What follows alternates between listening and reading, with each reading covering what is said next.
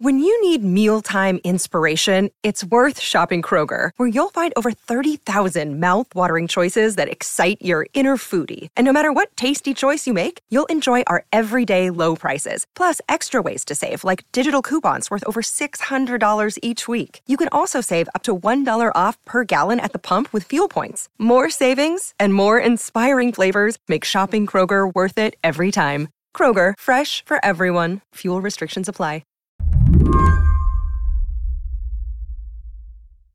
When I got Slate's Henry Grabar on the line on Wednesday, he sounded extremely relieved. I am in Paris, and it is a very seasonal and reasonable seventy-five degrees. Just a few days ago, Henry was in the middle of Europe's devastating heat wave. He was in Normandy, in the French countryside, staying in his great-grandfather's house. Monday and Tuesday were the hottest days. It was well above one hundred degrees on both of those days. And it was so hot that you felt like you could not be outside um, for more than twenty or thirty minutes without starting to feel uh, very unpleasant. And, and and I'm talking outside in the shade. Going into the sun, he says, was just intolerable. And all around him, it felt like the countryside was roasting. There was this kind of smell. Like all the sort of like the scent of the grass and the trees and the the crops and the fields, it all seemed to be some like more pronounced somehow, as if like everything was like slowly cooking at some level. Like there was some kind of molecular reaction that was happening. When he did venture out of the house into the village, it was empty and surreal.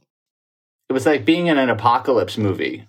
So on the last day, on Tuesday, when it was one hundred five degrees, we were riding our bikes back from my great-grandfather's house to the train station, and it was about seven p.m., and about thirty miles north of us, there were these uh, wheat fields that had caught on fire. And so the air was um, full of uh, kind of like haze. Uh, it was a combination of like haze and heat and rain, and the fact that there was nobody out. I mean, everybody seemed to be inside their houses. And I just felt like, wow, this is sort of an, you know, feels like the end of the world.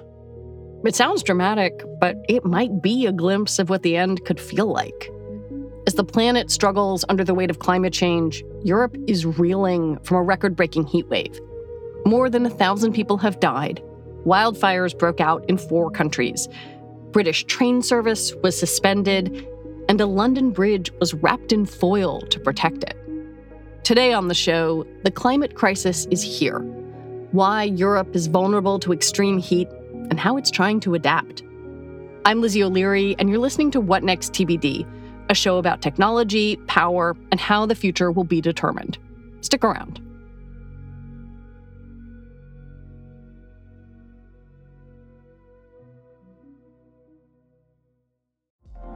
Apple Card is the perfect cashback rewards credit card. You earn up to three percent daily cash on every purchase every day. That's three percent on your favorite products at Apple, two percent on all other Apple Card with Apple Pay purchases, and one percent on anything you buy with your titanium Apple Card or virtual card number. Visit apple.co slash card calculator to see how much you can earn. Apple Card issued by Goldman Sachs Bank, U S A, Salt Lake City branch. Subject to credit approval. Terms apply. For Americans watching this heat wave, or experiencing our own, one question that comes up a lot is why Europe and the United Kingdom have so little air conditioning. In France, where Henry is, roughly seventy-five percent of people don't have it. I think there is a sense that air conditioning is unnecessary, wasteful, and perhaps even counterproductive. Unnecessary because this heat, this kind of heat that we've seen in the last two days is rare, um, very rare. For most people, uh, also because it tends to happen uh, in July and August when schools are out, half the country's on vacation, people like to spend time outside. I think all those things add up to a culture where um, air conditioning hasn't really caught on. The other thing I would say is that people think it's wasteful. Uh, the French president, Emmanuel Macron, has a, a minister for uh, the energy transition. Um, and uh, she was on T V the other day saying that they might uh, forbid air conditioning in public buildings to go below twenty-five degrees Celsius, which is about seventy-seven degrees Fahrenheit. And that's something that is actually in place in Italy. They're trying to save energy, but there's a sense that, that, you know, air conditioning is part of Europe's big problem right now, which is um, that it does not have enough energy. Um, and the third thing I would say about the French attitude towards air conditioning is that um, they think it's counterproductive, um, both globally speaking, because uh, air conditioners require power generation. Power generation tends to be dirty and contributes to the problem that requires the air conditioners in the first place, right? So like the cycle. Um, and also locally, um, because it uh, it contributes to the urban heat island effect. That's when an urban area, usually someplace particularly dense, is hotter than surrounding places. Buildings, lack of trees, and lots of pavement often contribute to the heat island effect. And this is something that you see people talk about a lot in, in the news, even during a heat wave when, you know, reporters will ask experts, you know, is it time to try and install more air conditioning, get air conditioning uh, put in everywhere. And they usually say that they think of air conditioning as basically like a, a bad kind of adaptation. And like, yeah, it's necessary in places like um, hospitals and nursing homes, but we should try and resist mass air conditioning adoption in society. And one of the statistics I saw about this with respect to it being counterproductive at a local level was a study saying that if the number of air conditioners in Paris were to double between now and twenty thirty, um, the temperature on a summer day when they're all in use could go up by as much as two degrees Celsius, which is, you know, three to four degrees Fahrenheit. And that just shows that um, the, you know, the energy use and the um, heat pumping effect of, of air conditioners, they think would be a substantial co- contributor to the hottest days of the year for people who don't have air conditioning. You know, my producer, who who is from Texas, saw the like the one hundred number and was sort of like, yeah, it's hot, but it's not that hot. And I I think it might be worth laying out like a little context of what people in France are used to. That that speaks to my uh, what I was saying about them thinking it's unnecessary. That's the other big part of that, right? Is um, in Paris, the average July and August high temperature is seventy-seven degrees Fahrenheit. The low is about sixty. So that means it's nearly ten degrees cooler on both of those points than New York City. Um, it's closer to Seattle than it is to pretty much any other American city. Mm. Um, and uh, London, obviously, is is both a little cooler and and a little rainier. Um, so that, that speaks to the, the unnecessary point, which is that, like, you know, even if Uh, on Monday and Tuesday, many people would have loved to have an air conditioner. There simply aren't that many days of the year where it seems even remotely necessary uh, to have one. A big issue in Europe is that a lot of stuff is really old. Buildings, infrastructure, all that. It's hard to adapt. Um, the London Tube is a good example of that. You can't just stick an air conditioner on the top of the train. What are you hearing? What have you been hearing from the French government? One of the things that we've been getting in Paris is like, you know, little flyers that are posted on local government Facebook pages, and they give you advice about what to do um, on the hottest days. And, you know, France being France, there's like heat wave advice about like some suggested meals you could eat. Um, there's a recipe for watermelon salad. There's a specific bullet point on one of these that says, don't forget pleasure. Like, as if to say, like, you know, yeah, this is like a public health crisis and it's important that you take care of yourself, but like, it's also important that you enjoy yourself, even if you're stuck inside all day. Go France. And I mean, there's more practical advice too. Um, there's all these green spaces that the city has opened until midnight to try and um, give people a place to hang out outside. Paris also has misters in outdoor spaces, and there's been an effort by the mayor to incorporate more shade and trees into the city. A lot of this came after the two thousand three heat wave that killed more than fifteen thousand people in France. Most of the dead were elderly, left to perish in a city deserted for the annual August holiday. On one day alone, a day that's now known as Black Monday, three thousand Parisians died. The famous Black Monday, when around three thousand people died in Paris in one night. Never during the Second World War did so many people die in one night in Paris, even during the bombings. Since that disastrous summer, Henry says, France has instituted a series of formal processes to deal with a heat wave, including a national alert system with four levels.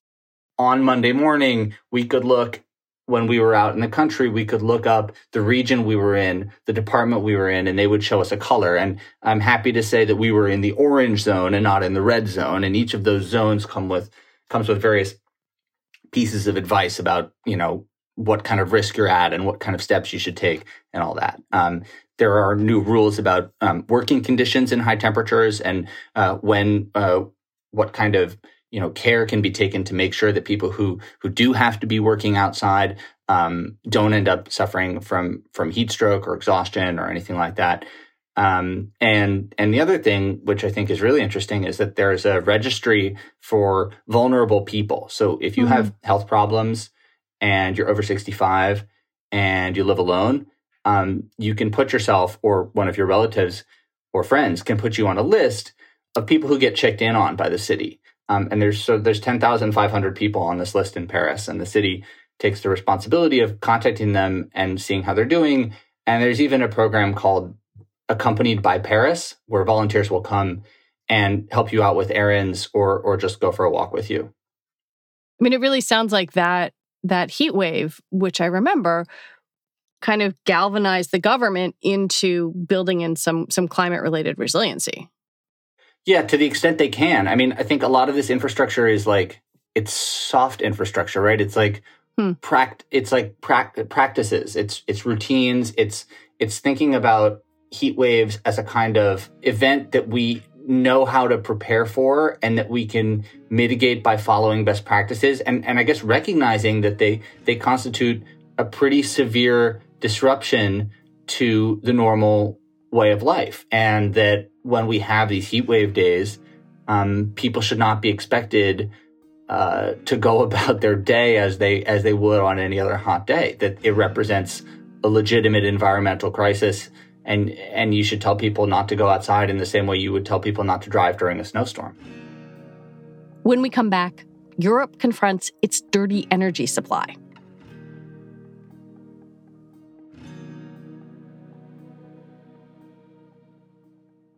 It is Ryan here, and I have a question for you. What do you do when you win? Like, are you a fist pumper? A woo-hooer, a hand clapper, a high-fiver. I kind of like the high-five, but if you want to hone in on those winning moves, check out Chumba Casino. At Chumba Casino dot com, choose from hundreds of social casino-style games for your chance to redeem serious cash prizes. There are new game releases weekly, plus free daily bonuses, so don't wait. Start having the most fun ever at Chumba Casino dot com. No purchase necessary. V G W Group. Void where prohibited by law. See terms and conditions. eighteen plus. Hi, this is Dahlia Lithwick, host of Slate's legal podcast, Amicus. If you're listening to this show, you might be interested in Amicus's live show that we're hosting in Washington, D C on Tuesday, May the fourteenth. My colleague, Mark Joseph Stern, and I will be talking to some amazing guests, including Sherrilyn Ifill and a sitting state Supreme Court justice, all about how originalism, a relatively recently invented way of interpreting the Constitution, has taken over the Supreme Court and radically reshaped the law. It's been doctrinal rocket fuel for the conservative legal movement and facilitated the rolling back of abortion rights, the expansion of gun rights, and the obliteration of the separation of church and state. And as another wildly consequential Supreme Court term careers to its end, the court's originalists are on a tear. But there's something you can do about it, and we hope you'll join us in D C on May fourteenth to explore the possible pathways out of the current situation. Go to slate.com slash amicus live for tickets. How much discussion or, or public awareness is there that this is tied to climate change? A lot. The uh, United Kingdom's Met Office had a chart out showing the top ten hottest U K days on record, um, including yesterday and Monday. I think eight or nine of those have come since the year two thousand. Hmm. So That's a pretty powerful visual statement when you see it. And basically, nobody is in, nobody has any doubt that that this is this is a climate change consequence. It's interesting to hear you reference the Met Office. There was a, a quote I saw from the wonderfully named Penny Endersby um, saying, our lifestyles and infrastructure are not adapted to what is coming. And it was both like kind of a bleak quote, but also it just struck me as so much more of a matter-of-fact way of talking about climate change than you might hear in the U S. To the extent there's a, a debate about climate change in Europe, it's not a debate about whether climate change is happening or not. It's not a debate about the science. It's a debate about what to do. And uh, that question is actually much harder than where we're at in America, which is like, you know, a senator carrying a snowball into the the U S Capitol, right? But yeah, people are um, well aware that climate change is is coming, that it it's it's threatening the way of life, whether it's agricultural practices or train service or, um, you know, extreme weather in, in all its forms. The E U has a goal of reaching net zero greenhouse gas emissions by twenty fifty, which is pretty ambitious. And in a way, like they're, they're already so aware and committed, and climate change is such a part of the discussion that in some ways, I feel like this heat wave hasn't prompted a wave of calls for more ambitious climate proposals or anything like that. Like that stuff is already on the books. But yeah, no one has any doubt that, that climate change is, is part of it. I mean, I think that, you know, the difficult thing, the way that the way that climate change debate plays out is difficult decisions about adaptation, right? Like um, in France, for example, there's a lot of debate about how big a role nuclear energy should play. Hmm. Which has traditionally been a, a, a, a much bigger thing in France than in neighboring countries. It's huge. It provides like seventy percent of France's power, which has been a lifesaver at a time when um, oil and gas from Russia has been hard to come by. So France, you know, in retrospect, that decision looks smart. But, you know, in France, like in the United States, there's long been um, a left-wing environmentalist suspicion of nuclear energy and the sense that, you know, they ought to be able to get to Um, one hundred percent renewable energy using wind and solar, for example. I think most people now accept that nuclear is going to play a role in getting them to net zero by twenty fifty. But that's an example of the kind of climate change debates that are happening in French politics. Well, there's this this broader debate that I wanted to ask you about. So the E U countries obviously have been trying to use less Russian oil and gas, and they've they've now this week been asked to cut their natural gas use by fifteen percent till next spring. So what do they do? It feels like a very difficult place if you have to cut your Russian oil and gas consumption, and yet here you are trying to to meet climate goals.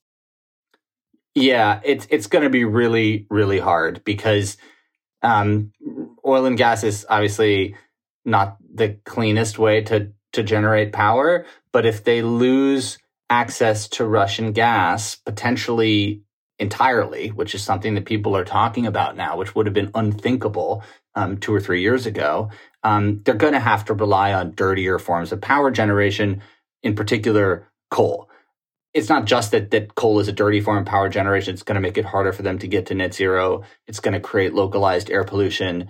Um, but it's also that there's a real question about to what extent they'll be able to generate enough power this winter to heat everybody's homes, hmm. to keep all the cars on the road, to keep all the factories open. Um, and I guess what, you, what you're talking about is they're, you know, basically countries are being asked to ration fuel. And where's that fuel going to come from? Like which sectors of the economy are going to l- use less energy this winter than they did last winter or the winter before? I think that's that's not clear at all. And that's one reason that one of the one of the things you do not see coming out of two of the hottest days in history in England, I guess the, the hottest day in history, is people coming out there and saying, all right, we need to install an air conditioner in every home because there's really no room on the grid for that. Then there are what Henry calls the kooky infrastructure effects of the heat wave, things that move very quickly from individual problems to systemic ones. it's not just that people need to stay inside and people need to stay safe, but like systems start breaking down when it gets this hot. For example, France's nuclear power plants are um, running at reduced capacity because the water is so warm. So it's not as effective as a cooling agent. Another sort of related issue is that the water level in the Rhine River, which um, is the sort of big river running through the German industrial heartland, uh, is really, really low. And it's about fourteen inches from being so low that barges laden with commodities won't be able to ply the Rhine and connect the German industrial plants in the Ruhr to the port of Rotterdam, which wow. is Europe's biggest port. So we're fourteen inches of Rhine River evaporation away from some kind of shutdown or slowdown uh, there. So that's another example, you know, of uh, just one more thing to worry about. These big questions about infrastructure and economic systems also need to be asked about how we design our urban environment to be more resilient in the future. I know that you think a lot about sort of cities and design and adaptation, and I wanted to ask you about this thing that is sticking in my brain. There was a sentence in the New York Times about how houses in the U K were built to retain heat in the winter, right? Like that makes so much sense. You think about like a traditional British Isles, but that also has made me think about how we design and build for the future. And I think I maybe had this misapprehension that the U K and the E U were further along than the United States in designing and building for a warming planet. But like maybe maybe I was totally off base. How how do you think design factors into this? Like, is Europe ahead of us, behind us? Answer all these big questions for me, Henry. Hmm. That is that is that's that's very complicated, you know, because I think the baseline, right, is that the building stock in Europe is really old. Yeah. Okay. That's that's that's the first thing you need to get out of the way. And in some respects, that sometimes means that it's super sustainable and energy efficient because it's been built using basically like, you know, the old ways. In general, I would say that the E U is probably ahead of the U S on this. The U K actually just re- introduced its new building regulations on overheating last month. And they're really interesting and they're really forward thinking. And they're definitely Uh, more ambitious than anything that we have going uh, in the United States. This document, which came out last month, says that um, every apartment in the U K must be categorized according to whether it has cross ventilation, which means, does this apartment have windows on both sides? And that sounds like the most basic thing in the world, but wind won't blow through and cool an apartment if you only have windows on one side of the apartment, which is standard practice in most U S multifamily buildings.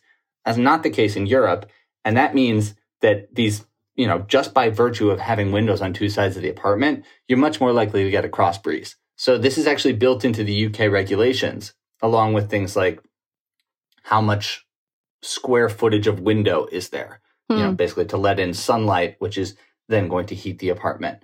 And there are instructions on how to mitigate that um, with shutters or external overhangs. And, you know, when you see some of this stuff in practice, you think, that is just so genius. I mean, it's so simple to put an overhang over a window.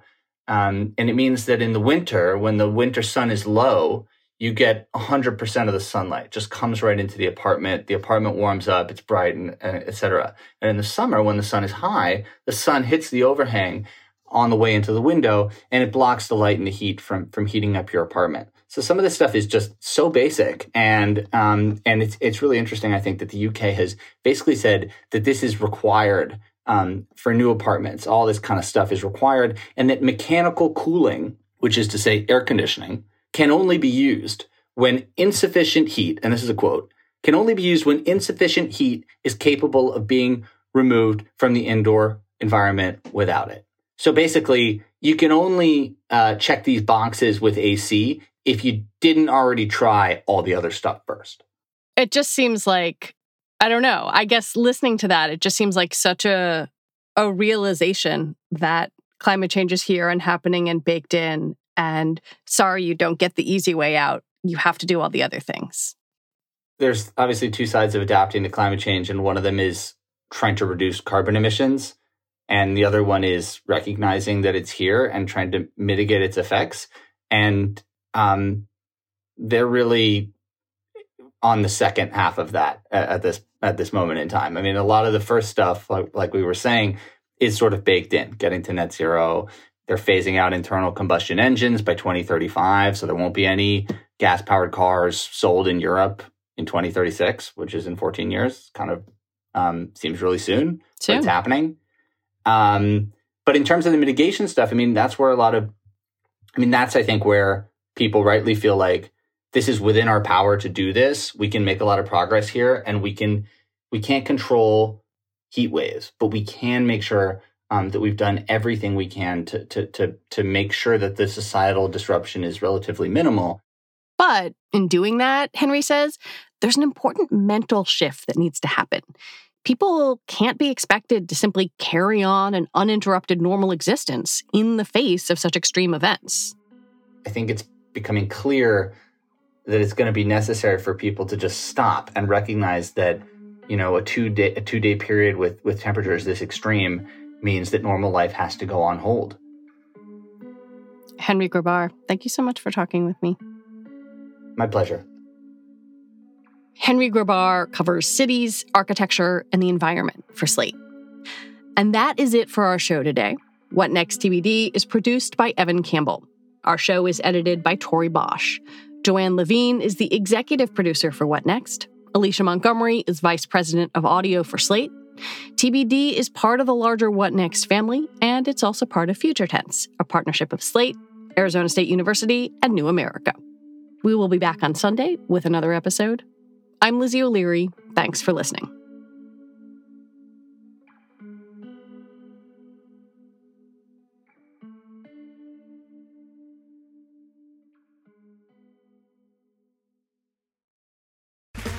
Okay, round two. Name something that's not boring. A laundry? Ooh, a book club. Computer solitaire, huh? Ah, oh, sorry. We were looking for Chumba Casino. That's right. Chumba Casino dot com has over one hundred casino-style games. Join today and play for free for your chance to redeem some serious prizes. Chumba Casino dot com. No purchase necessary. Void where prohibited by law. eighteen plus. Terms and conditions apply. See website for details.